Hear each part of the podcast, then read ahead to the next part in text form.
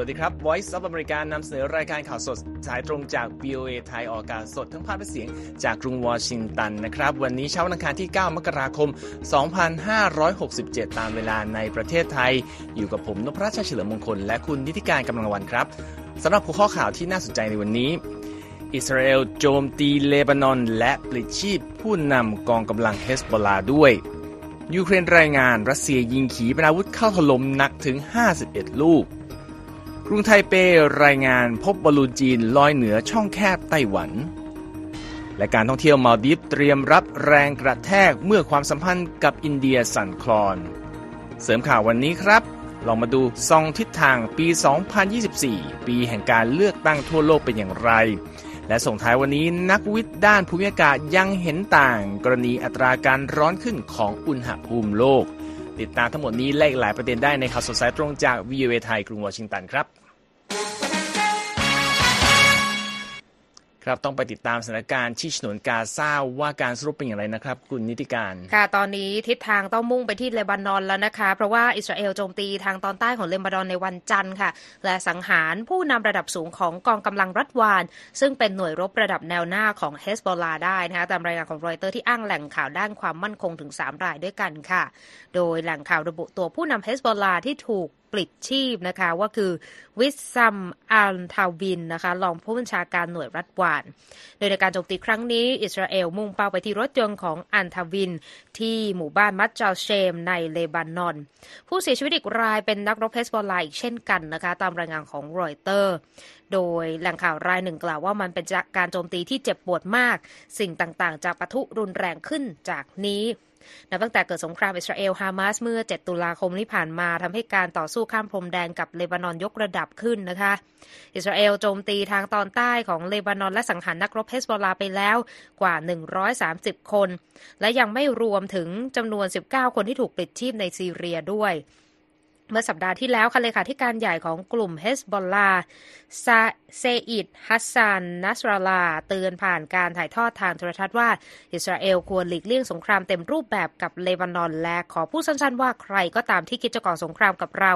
จะต้องเสียใจค่ะคุณนพรัตน์ ครับยังอยู่ในประเด็นสงครามที่กาซานะครับ โดยผู้เชี่ยวชาญด้านสิทธิ์สองคนขององค์การสหประชาชาติ ออกมาเรียกร้องให้กลุ่มฮามาสรับผิดชอบต่ออาชญากรรมต่างๆ ที่มีการกล่าวหาว่ากลุ่มติดอาวุธนี้ก่อขึ้น ซึ่งรวมถึงการทารุณกรรมทางเพศในระหว่างการโจมตีอย่างรุนแรงเข้าใส่อิสราเอลเมื่อวันที่ 7 ตุลาคมครับแอลิสจิลเอ็ดเวิร์ดส์ผู้รายงานพิเศษขององค์การสหประชาชาติ หรือ UN ด้านเหตุทารุณกรรม และ มอริส ทิดบอลบินซ์ ผู้รายงานพิเศษของ UN ด้านวิสามัญฆาตกรรม ซึ่งเป็นผู้เชี่ยวชาญอิสระที่ได้รับการแต่งตั้งโดยคณะมนตรีสิทธิมนุษยชนแห่งสหประชาชาติ คือผู้ที่ออกมาเรียกร้องประเด็นนี้ในวันจันทร์ โดยไม่ได้เป็นการพูดในนามของ UN แต่อย่างใดนะครับทั้งสองคนระบุว่ามีหลักฐานที่ปรากฏออกมาเพิ่มขึ้นเรื่อยๆ ที่แสดงให้เห็นว่ามีการกระทำอันร้ายแรงที่ทำให้ผู้รับรู้ห่วงกังวลหนัก ทั้งการทารุณกรรมทางเพศ ซึ่งรวมถึงการข่มขืนและการรุมโทรม การล่วงละเมิดทางเพศ การทำให้เสียโฉมหรือพิการ และการใช้อาวุธปืนยิงเข้าใส่บริเวณอวัยวะสืบพันธุ์ด้วยครับ เอ็ดเวิร์ดส์ และบินซ์ออกแถลงการณ์ที่ระบุว่าการกระทำเหล่านี้คือการทำผิดกฎหมายระหว่างประเทศอย่างร้ายแรง ทั้งยังหมายถึงการก่ออาชญากรรมสงคราม ซึ่งเมื่อพิจารณาตัวเลขเหยื่อ และมีการไตร่ตรองไว้ล่วงหน้า และมีการวางแผนอย่างละเอียดเพื่อกระทำการโจมตีแล้ว นี่อาจถือเป็นการก่ออาชญากรรมต่อมนุษยชาติได้ด้วยครับ ผู้เชี่ยวชาญทั้งสองอธิบายด้วยว่าหลักฐานที่มีปรากฏออกมานั้น มีทั้งร่างของคนที่ถูกเผาทั้งเป็น ร่างของผู้ที่ถูกตัดแขนขาทำให้พิการหรือเสียโฉม หรือมีร่องรอยของภาวะบาดเจ็บที่มาจากการประหารชีวิตครับ ก่อนหน้านี้อิสราเอลเคยออกมาวิพากษ์วิจารณ์ UN ว่าไม่ทำการต่างๆ มากเพียงพอเกี่ยวกับการกระทำที่ใช้ความรุนแรงทั้งหลายที่เกิดขึ้นระหว่างการโจมตีของกลุ่มฮามาสที่นำมาซึ่งการเสียชีวิตของกว่า 1,140 คนในอิสราเอลตามข้อมูลของสื่อ AFP ครับ การโจมตีที่รุนแรงที่ว่านั้นคือต้นเหตุของการเปิดฉากทำสงครามในฉนวนกาซาโดยอิสราเอล ที่ส่งผลให้มีผู้เสียชีวิตแล้วกว่า 23,000 คน โดยส่วนใหญ่เป็นผู้หญิงและเด็กครับ ตามข้อมูลของกระทรวงสาธารณสุขกาซาที่ควบคุมโดยฮามาส ขยับกลับมาที่สหรัฐกันบ้างนะคะ เพราะว่าการเข้ารับรักษาพยาบาลของรัฐมนตรีกลาโหมสหรัฐลอยออสติน เมื่อช่วงปีใหม่นั้น กลายเป็นความลับที่ดำมืดนะคะ ที่แม้กระทั่งหมู่คนที่ทำงานใกล้ชิดกับเขา ก็ไม่ได้รับรู้เรื่องนี้มาเป็นเวลาหลายวันนะคะ จนเกิดข้อกังวลเรื่องของความโปร่งใสตามรายงานของรอยเตอร์ที่อ้างอิงแหล่งข่าวหลายรายด้วยกันนะคะออสตินที่มีอายุ 70 ปีค่ะเข้ารับการรักษาพยาบาลในแผนกผู้ป่วยหนักหรือ ICU นะคะที่โรงพยาบาลทหารวอลเตอร์รีด National Military Medical Center เมื่อวันปีใหม่ หลังจากมีอาการเจ็บปวดอย่างหนัก และได้รับการดูแลทางการแพทย์ ในวันที่ 22 ธันวาคมปีก่อนนะคะแคทลีนฮิกส์รองรัฐมนตรีว่าการกระทรวงกลาโหม ได้เข้าปฏิบัติหน้าที่แทนออสตินในบางส่วนตั้งแต่ 2 มกราคม ขณะที่พักผ่อนอยู่ที่เปอร์โตริโก แต่ก็ไม่ได้รับรู้ถึงอาการป่วยของเขาในอีก 2 วันให้หลังนะคะ ตามรายงานของรอยเตอร์ ที่อ้างอิงข้อมูลจากเจ้าหน้าที่ 3 รายด้วยกัน เท่ากับว่าฮิกส์ได้รับทราบเรื่องอาการป่วยของออสตินในวันเดียวกับประธานาธิบดีโจไบเดนและเจ้าหน้าที่อาวุโสในทำเนียบขาว ตามคำอ้างอิงของเจ้าหน้าที่อีก 5 รายค่ะ ส่วนสภาคองเกรสก็ได้รับข้อมูลในวันศุกร์ที่ผ่านมา ไม่กี่วันก่อนกระทรวงกลาโหมสหรัฐหรือเพนทากอนจะมีแถลงการออกมานะคะออสตินเป็น รองเพียงแค่ประธานาธิบดีโจไบเดนเท่านั้นในสายการบังคับบัญชาของกองทัพนะคะและต้องเตรียมพร้อม รับมือกับวิกฤตด้านความมั่นคงของชาติได้ในทันที ซึ่งรวมถึงการสื่อสารกับเจ้าหน้าที่ต่างๆ ในกรณีที่สหรัฐนั้นตกเป็นเป้าหมายการโจมตีของอาวุธนิวเคลียร์นะคะคุณนพรัตน์โดยเพนตากอนระบุในวันอาทิตย์ว่าการป่วยของรัฐมนตรีกลาโหมนั้นได้รับการเปิดเผยช้า ส่วนหนึ่งเกิดจากเจ้าหน้าที่เสนาธิการของออสตินเองก็ป่วยค่ะอย่างไรก็ตาม ทางชาวซิคิวบราวประธานคณะเสนาธิการทหารร่วม รับรู้ถึงข่าวการป่วยมาตั้งแต่ 2 มกราคมแล้ว อ้างอิงจากเจ้าหน้าที่สหรัฐรายหนึ่งทั้งนี้เพนตากอนยังไม่ชี้แจงนะคะว่าเหตุใดออสตินถึงเข้ารับการรักษาพยาบาล และจะออกจากโรงพยาบาลเมื่อไหร่ก็ยังไม่ทราบแน่ชัด รวมถึงคำถามที่ว่าในช่วงสัปดาห์ที่ผ่านมา รัฐมนตรีกลาโหมรายนี้ มีสติสัมปชัญญะในระดับใด และได้ถูกวางยาสลบหรือไม่ แต่ก็ระบุว่าอาการของออสตินนั้นดีขึ้น และเจ้าตัวก็มีกำลังใจที่ดีนะคะ ออสตินชี้แจงในแถลงการเมื่อวันเสาร์ว่าเขาขอรับผิดชอบอย่างเต็มที่ ต่อความคลุมเครือที่เกิดขึ้นจากอาการป่วยของเขา ขณะเดียวกันโฆษกสภาความมั่นคงแห่งชาติประจำทำเนียบขาวจอห์นเคอร์บี้เปิดเผยในวันจันทร์ค่ะว่า ประธานาธิบดีโจไบเดนไม่ได้มีความตั้งใจที่จะไล่รัฐมนตรีออสตินออกจากตำแหน่ง เพราะเหตุการณ์ที่เกิดขึ้นนะคะ โดยโฆษกเพนตากอนพลตรีแพทริกไรเดอร์ก็บอกด้วยว่าออสตินไม่มีแผนจะลาออกด้วยเช่นกันค่ะคุณนพรัตน์ครับ กลับไปที่สถานการณ์ที่ช่องแคบไต้หวันกันบ้างนะครับ กระทรวงกลาโหมของทางการไทเปกล่าวว่าสามารถตรวจจับบอลลูนของจีนที่ลอยเหนือช่องแคบไต้หวัน เมื่อวันอาทิตย์โดยหนึ่งจำนวนนั้นลอยข้ามเกาะไต้หวันไปด้วยครับในแถลงการที่ใช้ถ้อยคำรุนแรงที่ออกมาในวันเสาร์นะครับ กระทรวงกลาโหมไต้หวันกล่าวหารัฐบาลปักกิ่งว่า คุกคามความปลอดภัยการบินและกำลังก่อสงครามจิตวิทยา ก่อนหน้าที่ไต้หวันจะจัดการเลือกตั้งครั้งสำคัญครับสำนักข่าวรอยเตอร์ไม่ได้รับการตอบกลับโดยทันทีจากกระทรวงกลาโหมจีน ซึ่งปฏิเสธที่จะแสดงความเห็นเมื่อเดือนที่แล้วเกี่ยวกับเรื่องของบอลลูนด้วย ตั้งแต่เดือนที่แล้วครับกระทรวงกลาโหมไต้หวันรายงานเหตุการณ์หลายครั้งที่บอลลูนจีนลอยเหนือช่องแคบไต้หวัน เมื่อเดือนกุมภาพันธ์ปีที่แล้วก็เกิดความกังวลทั่วโลกเรื่องการใช้บอลลูนสอดแนมโดยจีนครับ เมื่อสหรัฐยิงวัตถุต้องสงสัยตกลง ซึ่งทางอเมริกาเชื่อว่าเป็นบอลลูนสอดแนมของจีน ในเวลานั้นจีนก็ตอบโต้โดยระบุว่าบอลลูนดังกล่าวเป็นเพียงอากาศยานเชิงพาณิชย์ที่ลอยออกนอกเส้นทางเท่านั้นนะครับสำหรับไต้หวันแล้วรัฐบาลไทเปกำลังจับตาการเคลื่อนไหวของทหารจีนนะครับแล้วก็ทางการเมืองอย่างใกล้ชิดด้วยก่อนจะมีการเลือกตั้งประธานาธิบดี และสมาชิกสภาในวันเสาร์นี้ ไต้หวันกล่าวว่าจีนพยายามใช้แรงกดดันทางกลาโหม และเศรษฐกิจเพื่อแทรกแซงการเลือกตั้งครั้งนี้ ทั้งนี้ทางการจีนเห็นว่าไต้หวันก็เป็นส่วนหนึ่งของจีน ส่วนรัฐบาลไทเปไม่ยอมรับคำกล่าวนี้ของทางการปักกิ่งนะครับขณะทุกท่านกำลังติดตามรายการข่าวสดสายตรงจากวีเอไทยกรุงวอชิงตันครับ ยังมีประเด็นข่าวสารน่าสนใจรออยู่นะครับ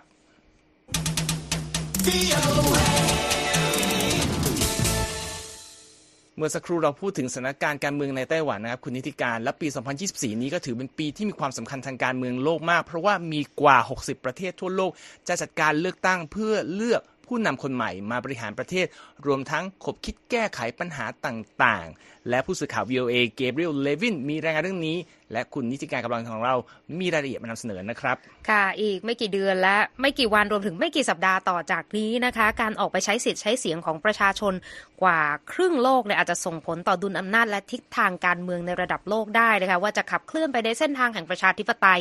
หรือก้าวเข้าไปในดินแดนแห่งอำนาจนิยมนะคะ ซึ่งวิวเอค่ะจับตาศึกเลือกตั้ง 6 พิกัดสำคัญในปี 2024 ที่เรียกได้ว่าจะเป็นตัวชี้ชะตาโลกนี้ โดยเฉพาะทิศทางทางการเมืองนะคะท่ามกลางประเด็นความขัดแย้งด้านภูมิรัฐศาสตร์ที่ตึงเครียดกันไปทั่วโลกนะคะ ที่แรกต้องไปดูที่ ที่เราอยู่คือสหรัฐค่ะเพราะว่าหลายคนเนี่ยจับตานะคะว่านโยบายการต่างประเทศของอเมริกาเนี่ยก็ถือว่าเปลี่ยนแปลงไปนะคะนับตั้งแต่ในช่วงอดีตกาลที่ผ่านมาก็คือ จากเดิมคือโดดเดี่ยวตนเองไม่พึ่งพาประเทศอื่น มาเป็นการผลักดันนโยบายที่มีส่วนร่วมอย่างแข่งขันต่อการจัดระเบียบโลก ทีนี้ในการเลือกตั้งในเดือนพฤศจิกายนที่จะมาถึงนี้นะคะในทัศนะของอดีตผู้ช่วยรัฐมนตรีกลาโหมสหรัฐโจเซฟเอสไนย์จูเนียร์นะคะบอกว่าสิ่งนี้มีความสำคัญต่อการทำความเข้าใจความแตกต่างในมุมมองระดับโลกนะคะเนื่องจากว่านโยบายอเมริกาต้องมาก่อนของอดีตประธานาธิบดีโดนัลด์ทรัมป์นั้น เป็นความพยายามที่จะนำแนวคิดที่ไม่พึ่งประเทศอื่นกลับมา ซึ่งอาจทำให้พันธมิตรของสหรัฐในตกอยู่ในภาวะที่ย่ำแย่ลง ท่ามกลางความตึงเครียดด้านภูมิรัฐศาสตร์ ไม่ว่าจะเป็นพิกัดระหว่างไต้หวันกับจีน รัสเซียกับยูเครน แล้วก็อิสราเอลกับกลุ่มฮามาสนะคะ โดยที่ผ่านมาอดีตประธานาธิบดีทรัมป์ที่ได้รับการคาดหมายว่าจะเป็นตัวเต็งจากพรรครีพับลิกันนะคะ ก็กล่าวโจมตีนาโตพันธมิตรทางการทหารที่สำคัญของสหรัฐ แล้วก็ยังไม่เคยแสดงจุดยืนที่ชัดเจนเกี่ยวกับอิสราเอลในสงครามฮามาสที่เกิดขึ้นนะคะโดยอดีตผู้ช่วยรัฐมนตรีกลาโหมสหรัฐก็เสริมนะคะว่าในประเด็นของรัสเซียเนี่ยทรัมป์ก็มีแนวโน้มที่จะส่งผลดีต่อปูตินมากกว่า นั่นหมายความว่าแรงกดดันในการลดการสนับสนุนยูเครน ก็มีแนวโน้มที่จะเพิ่มมากขึ้นด้วย แต่ถ้าอีกด้านหนึ่งคือประธานาธิบดีโจไบเดนผู้นำคนปัจจุบันจากพรรคเดโมแครตซึ่งก็หลายคนจับตาว่านี่จะเป็นนัดล้างตาระหว่างทรัมป์กับไบเดน ก็ยังคงเดินหน้าสนับสนุนความช่วยเหลือทางการทหารให้กับยูเครนกับอิสราเอล แม้ว่าจะเจอแรงกดดันออย่างอย่างหนักนะคะในช่วงที่ผ่านมา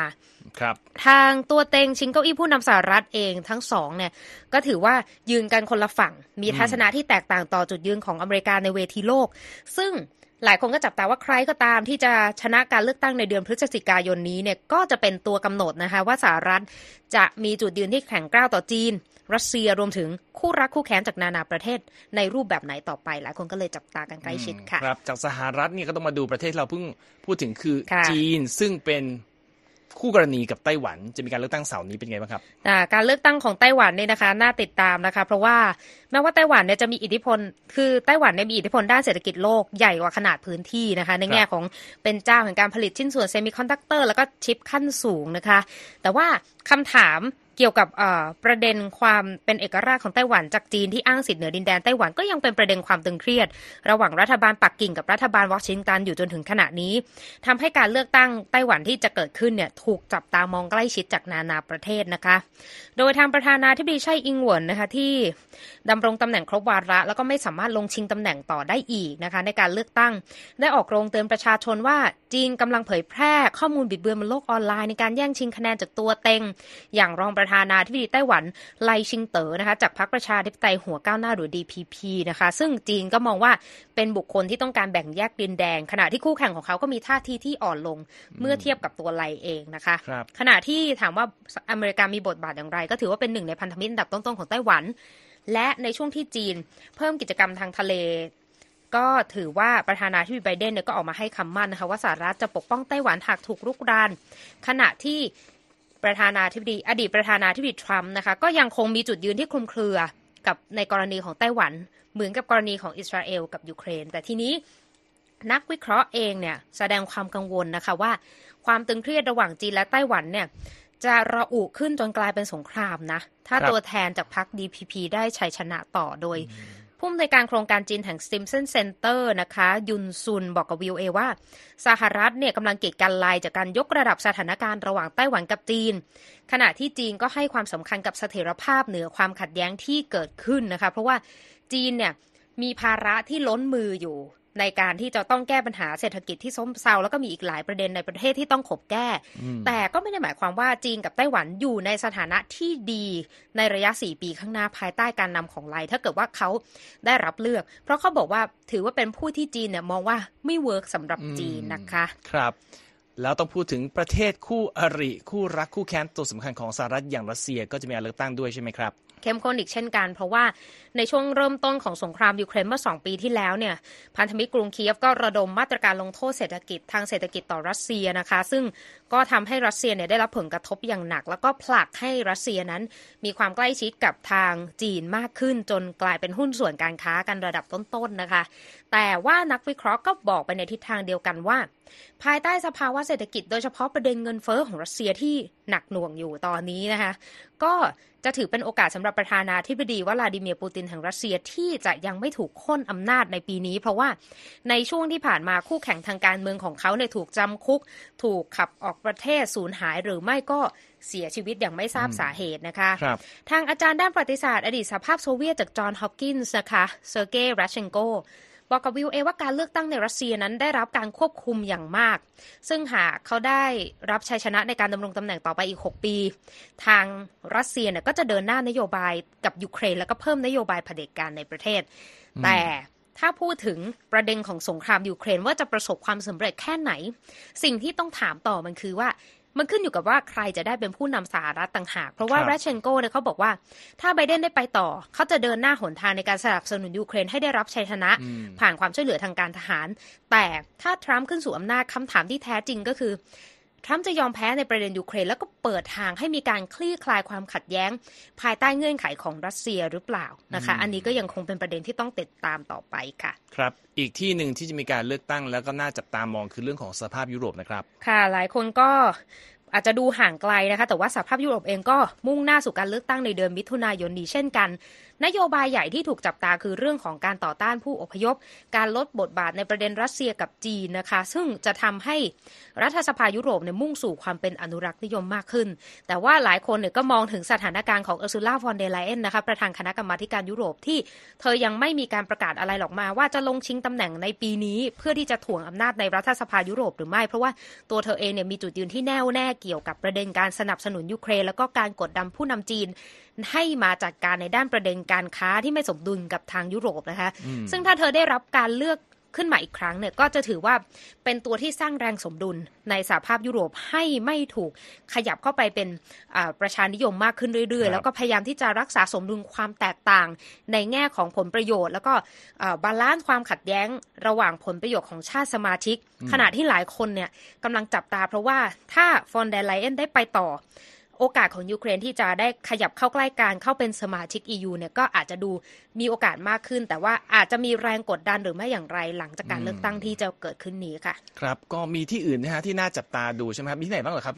ก็สั้นๆก็จะมีที่อินเดียนะคะ เพราะว่าอินเดียเองเนี่ยแม้ว่าจะมีการผลักดันเศรษฐกิจและความสัมพันธ์ระหว่างประเทศไปในจุดที่น่าสนใจนะคะแต่ว่าประเด็นเรื่องของการรังแกข่มเหงผู้ที่นับถือต่างศาสนาที่เป็นชนกลุ่มน้อยเนี่ยก็กลายเป็นประเด็นที่ถูกพูดถึงในปีที่ผ่านมา โดยเฉพาะเหตุการณ์รอบสังหารนักเคลื่อนไหวชาวซิกที่เกิดขึ้นที่แคนาดา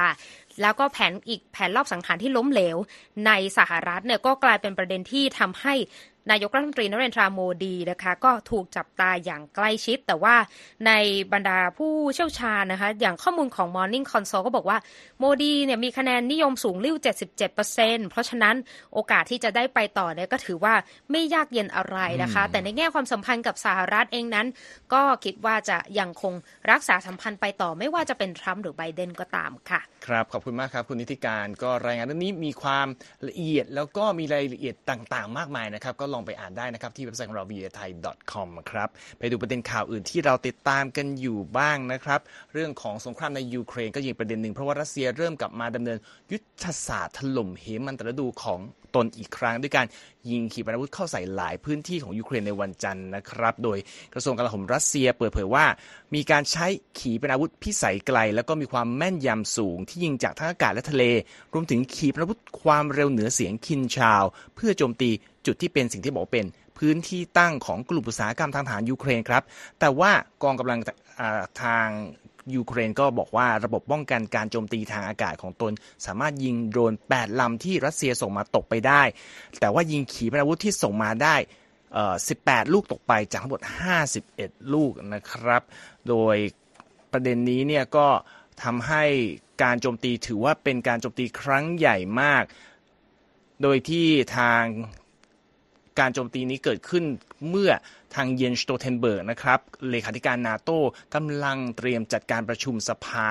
นาโต้ยูเครนในวันพุธนะครับเพื่อหารือการที่รัสเซียเร่งระดมโจมตีด้วยโดรนและขีปนาวุธอย่างหนักและอีกประเด็นหนึ่งนะครับก็คือเมื่อวันที่ที่ผ่านมา โยโกะคามิคาวะรัฐมนตรีต่างประเทศญี่ปุ่น เดินทางเยือนกรุงเคียฟโดยไม่มีการแจ้งล่วงหน้านะครับทำให้เธอกลายเป็นอาคันตุกะต่างชาติรายแรกที่มาเยือนเมืองหลวงของยูเครนในปี 2024 โดยมีการยืนยันจุดยืนของกรุงโตเกียวที่จะสนับสนุนยูเครนต่อไปนะครับอีกประเด็นหนึ่งที่เราจะตามกันดูคือเรื่องของความขัดแย้งระหว่างอินเดียกับมาลดีฟนะครับ ซึ่งทำให้การท่องเที่ยวมาลดีฟเนี่ย มีปัญหาแล้วนะคุณนิติการเพราะว่าบริษัทแพลตฟอร์ม ท่องเที่ยวรายใหญ่ของอินเดียชื่อ EaseMyTrip ก็ระงับการจองเที่ยวบินไปมาลดีฟส์แล้วตามรายงานของรอยเตอร์นะครับ โดยผู้ บริหารและผู้ร่วมก่อตั้ง EaseMyTrip เนี่ยชื่อประชานต์ พิตติบอกว่า ตอนนี้นโยบายของบริษัทจะมีผลต่อเนื่องอย่างไม่มีกำหนด ซึ่งปกติเนี่ยอินเดียกับรัสเซียเอออินเดียกับมาลดีฟนะครับมีความสัมพันธ์ที่แนบแนบแน่นแน่นแฟนกันนะครับแล้วก็มีมาลดีฟเนี่ยก็ได้รายได้เงินตราต่างประเทศหนึ่งมาจากการท่องเที่ยวด้วย แต่ว่าสถานการณ์เปลี่ยนไปเมื่อประธานาธิบดีโมฮัมเหม็ดมูอิซูของมาลดีฟขึ้นสู่ อำนาจการบริหารประเทศ และเลือกเดินทางไปจีนเป็นที่แรกในฐานะผู้นำมาดีฟทั้งทั้งที่ผู้นำส่วนใหญ่ของทางมาดีฟเนี่ยจะให้ความสำคัญต่ออินเดียก่อนเรื่องนี้ก็ทำให้เกิดความขุ่นเคืองในฝั่งอินเดียต้องดูกันต่อไปนะครับว่าสถานการณ์จะดีขึ้นอย่างไรแค่ไหนนะครับ เพราะว่าดูจากสถิติแล้วเนี่ยนักท่องเที่ยวจากอินเดียไปมาดีฟในปีที่แล้วถึง 290,000 คนนะครับ ถือว่าเป็นที่หนึ่งคู่กับรัสเซียแล้วก็คิดเป็นสัดส่วน สำคัญต่อเป้านักท่องเที่ยวของหมู่เกาะแห่งนี้ที่หวังว่าจะมีคนเดินทางมาเยือนถึง 2 ล้านคนในปีนี้ด้วย ตอนนี้มาดูเรื่องของภาวะการซื้อขายหลักทรัพย์ที่ตลาดหลักทรัพย์สหรัฐกันบ้างนะครับ วันนี้เขียวยกแผงเลยครับ โดยดาวโจนส์บวกกว่าครึ่งเปอร์เซ็นต์ที่ 37,683 จุด S&P บวก 1.4%ที่ 4,763 จุด ส่วน NASDAQ พุ่ง2%จุด2.2%นะครับที่ 14,843 จุด แต่ราคาทองคำในวันนี้ ซื้อขายอ่อนตัวลง 0.74%ที่ 2,034 ดอลลาร์ 60 เซนต์ต่อออน ส่วนค่าเงินบาทนะครับ 1 ดอลลาร์แลกได้ 34 บาท 94 สตางค์ครับ ทุกท่านสามารถกลับไปอ่านรายงานทั้งหมดของเราได้นะครับ ที่ v i a t h a i c o m และรออัปเดตผ่านทาง Facebook Instagram X และ YouTube V O A T H A I และฟังย้อนหลังได้ที่ Spotify V O A T H A I ครับ ต้องมาดูข่าวบันเทิงกันบ้างนะครับวันนี้ ค่ะ ไปสั้นๆนะคะภาพยนตร์ดราม่าอิงประวัติศาสตร์ออปเพนไฮเมอร์นะคะกวาดรางวัลมากเป็นอันดับหนึ่งนะคะในงานประกาศรางวัลลูกโลกทองคำเมื่อค่ำคืนวันอาทิตย์นะคะ โดยคว้าไป 5 รางวัลนะคะ สาขาหนังดราม่ายอดเยี่ยม สาขานักแสดงนำชายยอดเยี่ยมของคิลเลียนเมอร์ฟี่นะคะและโรเบิร์ตดาวนี่จูเนียร์แล้วก็คริสโตเฟอร์โนแลนนะคะผู้กำกับก็คว้ารางวัลลูกโลกทองคำด้วยนะคะ ส่วนรางวัลอื่นๆ มีเซอร์ไพรส์ก็คือ Poor Things หนังตลกสายดาร์กนะคะนำแสดงโดยเอมมาสโตนคว้ารางวัลลูกโลกทองคำสาขาภาพยนตร์ musical ไปได้ ซึ่งหลายคนเนี่ยจับตาว่าน่าจะเป็นของบาร์บี้นะคะ แต่ว่ารางวัลของบาร์บี้เนี่ยก็จบลงด้วยลูกโลกทองคำสองรางวัล ก็คือจากเพลง What I Was Made For นะคะ แล้วก็รางวัลสาขาใหม่สำหรับหนังที่ฉายอย่างแพร่หลายภายใต้ชื่อ Cinematic and Box Office Achievement ค่ะ คุณนพรัตน์ครับรายละเอียดยังมีให้อ่านตามที่เราเตรียมไว้ที่เว็บไซต์ของเรานะครับ แต่ก็ต้องไปส่งท้ายกันแล้ว เรื่องของสภาพภูมิอากาศที่เปลี่ยนแปลงของโลกเราครับ เพราะว่านีนักวิทยาศาสตร์ยุคใหม่ที่เตือนว่าการเปลี่ยนแปลงเนี่ยกำลังเป็นระดับที่อันตรายอย่างต่อเนื่อง แต่ก็มีกลุ่มที่เห็นต่าง เป็นอย่างไรติดตามได้จากรายงานที่คุณคมสันศรีธนาวิบุญชัยนำมาเสนอครับ การศึกษาโดยนักวิทยาศาสตร์บางรายชี้ว่าโลกของเรากำลังอยู่ในภาวะที่มีอุณหภูมิสูงเกินไปเล็กน้อย แต่หนึ่งในนักวิทยาศาสตร์ภูมิอากาศยุคใหม่เตือนว่าโลกไม่เพียงแต่ร้อนขึ้นอย่างต่อเนื่องเท่านั้น อุณหภูมิโลกยังสูงขึ้นในตราเร่งความเร็ว ที่จัดว่าเป็นอันตรายอีกด้วย จมส์แชนเซน อดีตนักวิทยาศาสตร์ชั้นแนวหน้าขององค์การบริหารการบินและอวกาศแห่งชาติหรือว่านาซาซึ่งภายหลังได้ผันตัวมาเป็นหนึ่งในแนวหน้า กลุ่มผู้ออกโรงต่อต้านการใช้เชื้อเพลิงฟอสซิล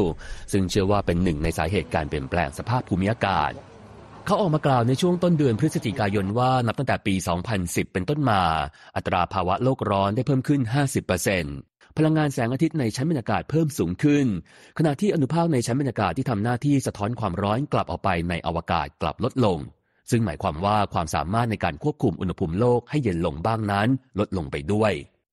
แฮนเซนกล่าวว่าผลการคำนวณระดับความร้อนของโลกอันเป็นผลมาจากมลพิษคาร์บอน แสดงให้เห็นว่าภาวะโลกร้อนเกิดขึ้นเร็วกว่าที่ทางคณะกรรมการระหว่างรัฐบาล ว่าด้วยการเปลี่ยนแปลงสภาพภูมิอากาศโลกของสหประชาชาติ หรือว่า IPCC คาดการไว้อย่างมาก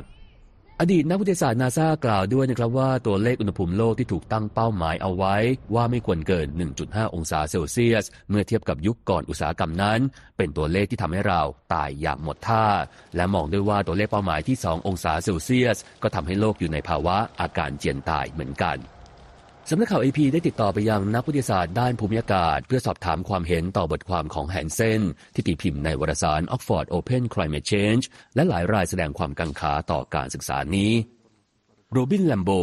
นักวิทยาศาสตร์ด้านสภาพอากาศจากวิทยาลัย Imperial College London มองว่าการศึกษานี้มีความหลากหลาย แต่แทบไม่มีข้อมูลเชิงลึกในการวิเคราะห์ หรือทำการตรวจสอบความสอดคล้อง เมื่อมีการกล่าวอ้างในแบบที่ต่างจากบรรทัดฐานมาก ๆ และดูเหมือนว่าจุดมุ่งหมายหลักของการศึกษา คือการโน้มน้าวกลุ่มผู้กำหนดนโยบาย มากกว่าเหล่านักวิทยาศาสตร์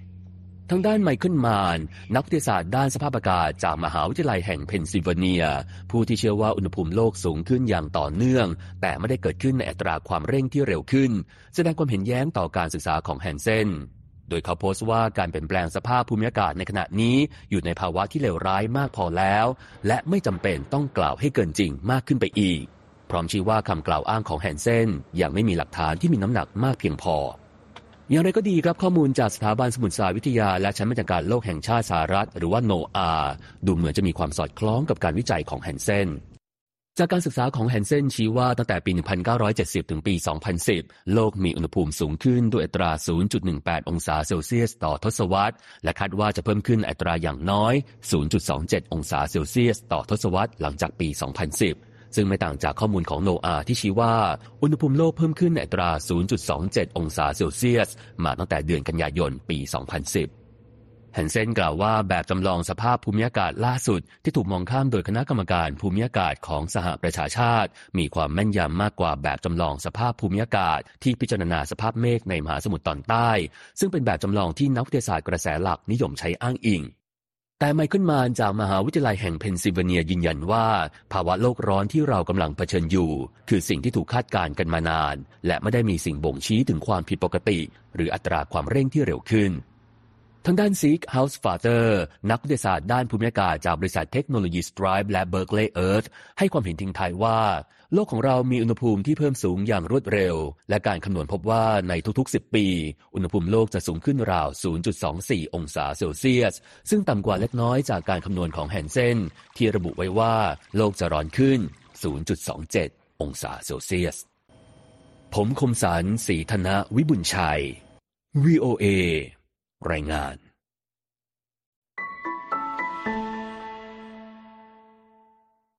ขอบคุณครับ คุณคมสันและทั้งหมดนี้คือข่าวสดสายตรงจากวีเอไทยกรุงวอชิงตันครับ ผมนพรัชชัยเฉลิมมงคล ดิฉันนิติการกำลังวานต้องลาไปก่อนครับ สวัสดีครับ สวัสดีค่ะ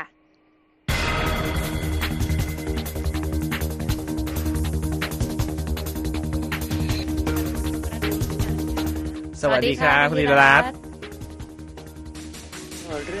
รื่องโลกร้อนขึ้นเรื่องการดูแลให้โลกยังดีอยู่สิ่งแวดล้อมยังดีอยู่นี่เราคุยกันมาตั้งแต่คอปยี่สิบแปดแล้วใช่ไหมคะแล้วเราก็เห็นความพยายามจริงๆคุยกันมาประกอบการใช่ก่อนหน้านั้นด้วยใช่ใช่